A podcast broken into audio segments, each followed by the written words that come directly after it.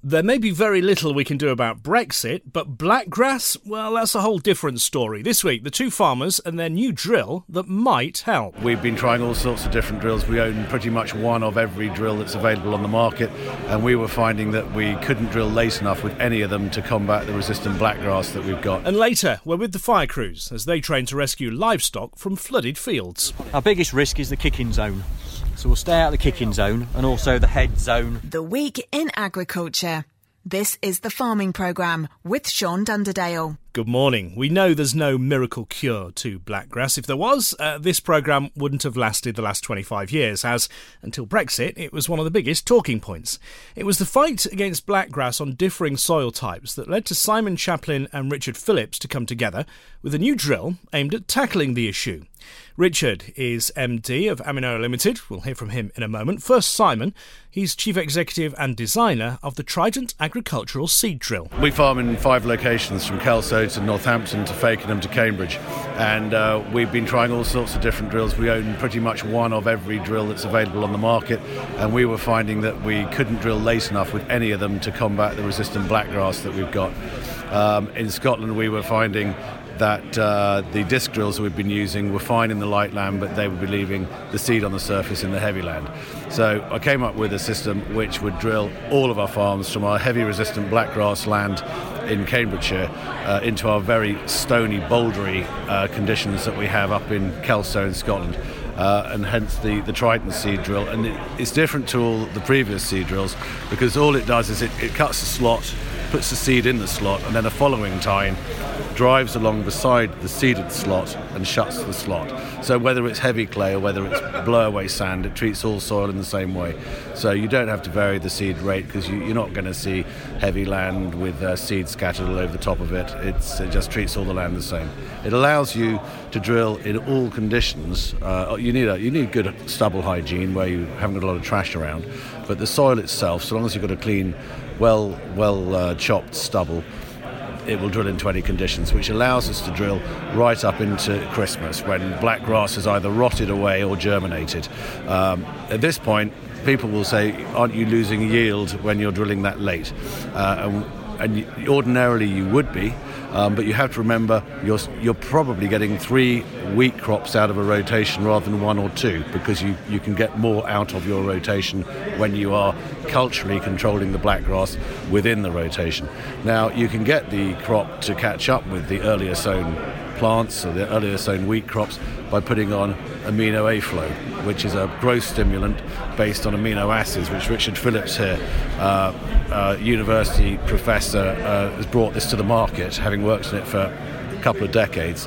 And as soon as you put amino A flow on a late drilled crop, uh, you will see it rocket and catch up with anything else you've drilled in September. Let's introduce Richard into this uh, conversation. So tell us a little bit about more about what uh, you know Simon was just explaining there, how it works. Uh, hi, um, yeah, our products really are quite simple in that they all work on the same principle. I mean, if you imagine a plant really is an amino acid production factory, that's what they are. I mean, they take the nutrients that are in the soil, either that were there naturally or, or we put there, and uh, convert them into amino acids, which then control all the growth processes throughout the plant. So what uh, what uh, what our products do is they contain every essential amino acid that that plant will do will need through its growth. And so we have found that basically adding them into your tank mixes all the way through the growth process um, not only helps the plant grow by directly uh, giving the plant a source of amino acids, uh, but it also helps the other things in that tank mix work much better. And what kind of response have you had from those who are using it so far? Um, basically, I mean, in, in replicated trials this year in winter wheat, uh, from a T one application, uh, half a tonne a hectare response, from a T two, half a tonne a hectare, and from using both of them, a tonne a hectare. So typically, we have responses of, in wheat, between, say, half a tonne and a tonne a hectare, in oilseed rape from about two hundred fifty kilos to a, over a tonne a hectare. And, and you know, those in farming are always looking for fresh ideas, for new ideas, cost-effective ideas as well. Is is this the answer? Uh, yeah, I would say I would say it is. The, the whole point is, I mean, my experience is broadacre agriculture. I used to farm thousands of acres in Poland, and we were always looking, we had a very stressful environment, we were always looking things which would give us a competitive edge without spending a fortune.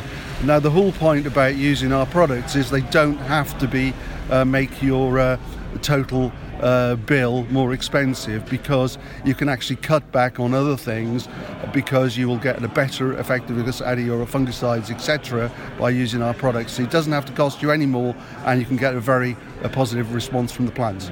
And going back to the, the drill itself, again, what kind of response have you had so far from those who have been using it? Plant establishment like they've like they've just never seen before. We we've got several farmers this year have managed to drill the boggy, wet clay headlands under woods and things where they've always had the slug and difficulty establishing oilseed rape, where uh, where they've just said it's just absolutely perfect establishment. Uh, our own yields this last year, when we hardly saw a drop of rain from April through till harvest, uh, we we did have our record harvest this year. Now, that's partly due to the drill, but it's it's also the Amino A. Where we did a few trials and we didn't put Amino A on it, we had less tillering, we had less depth of root, uh, we had shorter heads, more shriveled grains, and the, the yield monitor on the combine would just plummet. Um, and that's the beauty of of the Amino A.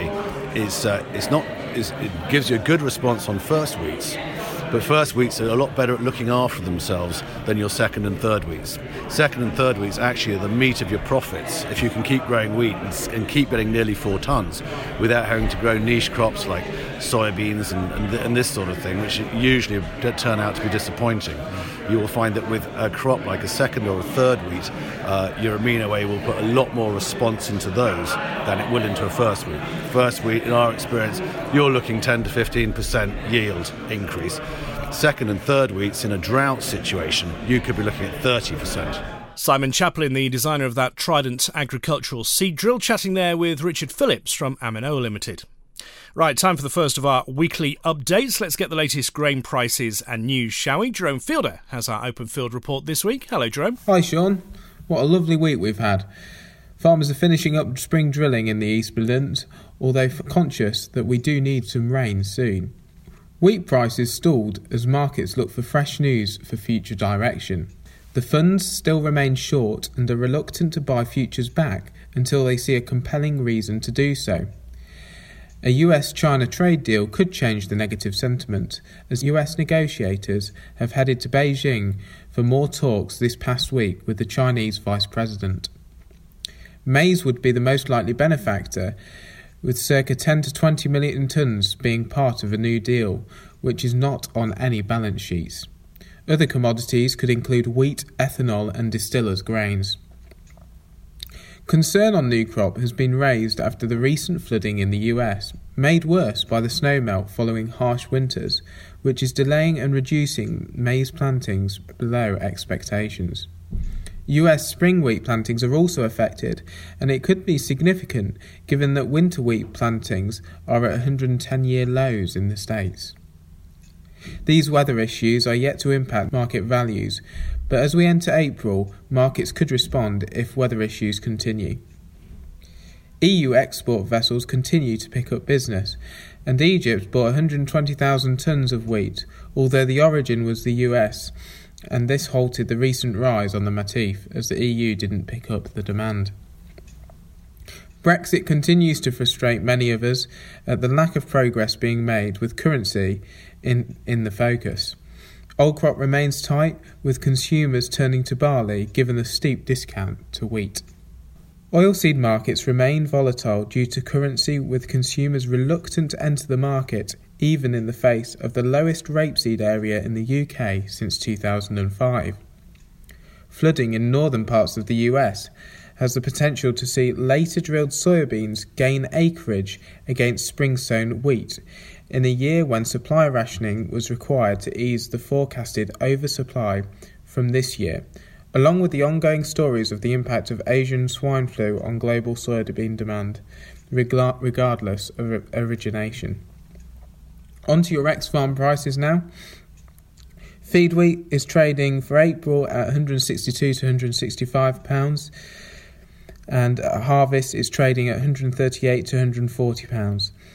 with November values at circa one hundred forty-three to one hundred forty-five pounds ex the farm. Group one premiums are currently between eighteen and twenty-two pounds. Feed barley is trading spot between one hundred thirty and one hundred thirty-two pounds, with harvest values at circa one hundred twenty pounds ex the farm. Oilseed rape values are between two hundred ninety-two and two hundred ninety-seven pounds, depending on location, ex the farm, and harvest values are two hundred ninety-three to two hundred ninety-five pounds, with November values at three hundred two to three hundred five pounds. For any inquiries on both seed, grain or fertiliser, please contact your local Openfield Farm Business Manager. Thank you. Thanks for that, Jerome Fielder at Openfield. Now, it is the last day of March. Did you remember the clock change overnight? For many, of course, April is the new tax year and the implications that follow. And for those in farming, there's again the advice to consider seriously succession planning. Leslie Archer is from Wilkinson Chapman Solicitors. In England and Wales, two out of every three adults die without leaving a will. That's a huge number. So it's talking about getting a will in place. If you have got a will, is it up to date? Have you made sure that you've got all the relevant provisions in? Particularly looking at estate planning, tax planning. The Office of Tax Simplification has announced that they are looking at inheritance tax. It's a reform that's long overdue. But one of the areas that they will be looking at are the reliefs that people get, the agricultural property relief, business property relief. Many clients are perhaps aware of deeds of variation, so that after somebody dies, we can vary a will, or the rules surrounding what happens if you don't have a will, but in limited circumstances. It's a great tax planning tool, but it's it's generally been felt for a long time that it is something that will be challenged in the future. Succession planning is one of those things, isn't it? Nobody likes to think of, I'm not going to be around forever and, you know, things can happen. But when you're in a, particularly a family farm, it's crucial, isn't it? Because it can tear families apart, can't it, if you get it wrong? Absolutely crucial, yes. Often it's trying to get a balance between those members of the family that run the farm, that want to carry on farming, and those that aren't involved in the farm. And that can be a really difficult calculation for clients, how to balance the two different sides of the family. The big thing is make a will, because if you haven't taken that step to begin with, you haven't even thought about it and you're leaving so much to chance. Why do you think so many people don't make wills? Is it because they don't want to confront what's going to happen? Or yes, I think people think that if you make a will that you're automatically going to die. You are going to die at some point, but this is just part of your financial planning, and you should really be reviewing your will every few years, um, certainly every five years. But if there are other trigger points, if you're looking at retirement, if you have children, grandchildren, um, if you're bringing other partners into the business, it should be reviewed along with all your other financial tools. So along with looking at partnership agreements, trusts, a lot of farmers know that they jointly own land with their partners, but they don't know whether it's jointly owned within the partnership or outside the partnership. They don't know if it's held as joint tenants or tenants in common, and that can have a huge impact as to what's going to happen to that land when somebody dies. So really you should be looking at all of these things together and keep them under review. Make sure that you've looked at all the tax changes and you know what's coming up, so you're not going to leave your relatives with any nasty surprises. Useful advice as ever. That's uh, Leslie Archer from Wilkinson Chapman. Tributes have been paid this week to Sir David Naish, the former president of the National Farmers Union, who's died aged seventy-eight. He was president in the nineteen nineties during the B S E crisis, and as current N F U Deputy President uh, Guy Smith tweeted on Thursday, he offered cool-headed but strong leadership at that time and was a warm, compassionate man and a good farmer. Right, let's move on to agronomy, shall we? Our crop doctor, Sean Sparling, is enjoying the sunshine, I think. Hello, Sean. Yes, good morning, Sean. And another week goes by with a faint whooshing sound, and it's another beautiful day in Gotham out here at the pointy end. I'm going to keep this quite short and sweet.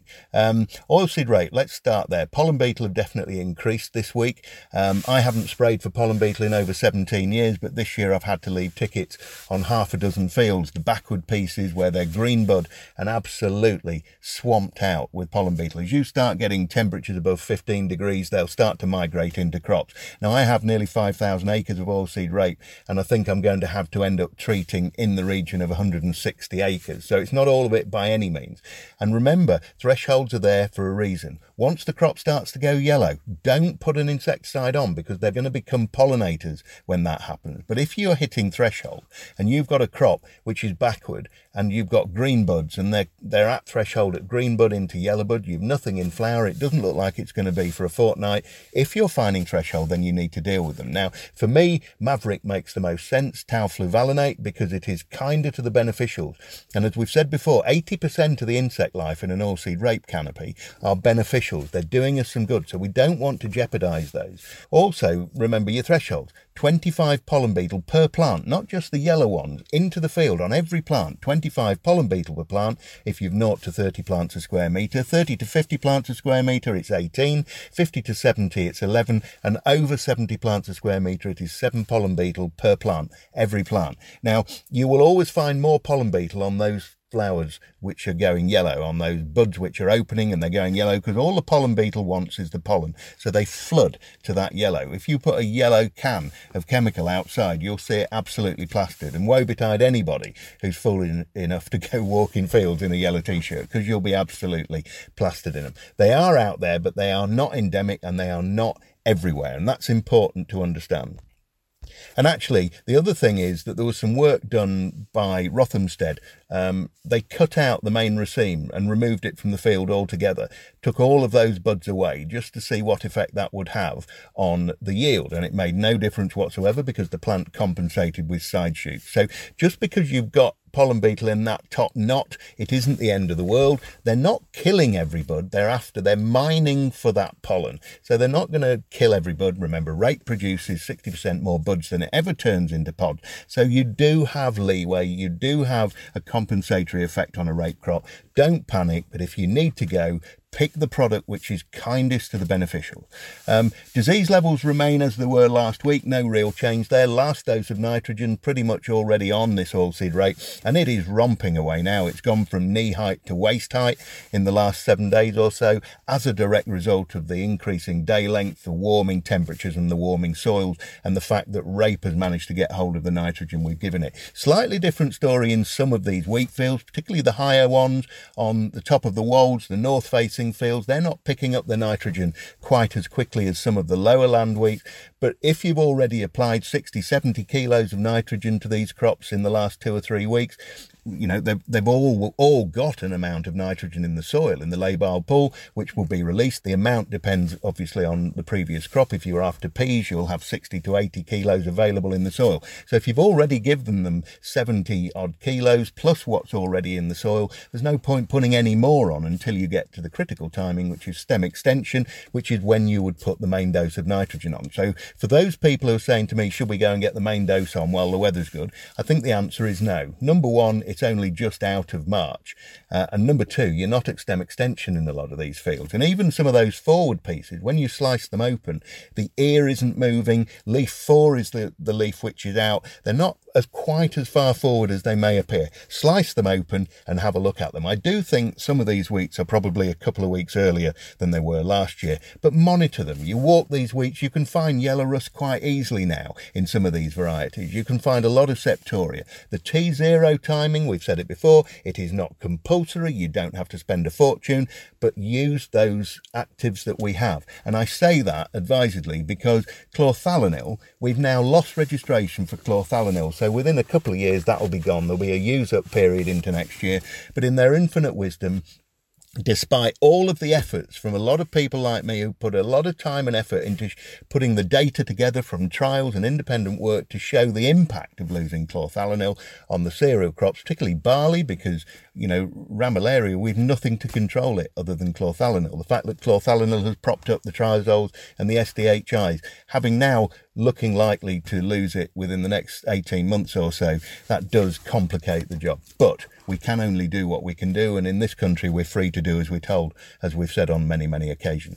A lot of sugar beet now already in the ground. This week has seen a lot of sugar beet go in. The peas have started to go in. The beans are up. The pea and bean weevil aren't really bothering them that much at the moment.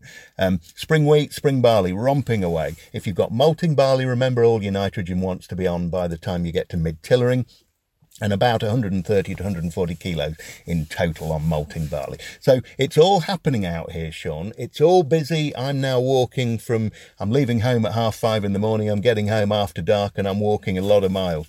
And uh, dare I say it, we could do with a drop of rain. Thank you. Uh, Sean Sparling of Sparling Agronomy Services. Now, we all remember the serious flooding of two thousand seven and more recently in twenty thirteen, and that threat hasn't gone away, far from it in fact.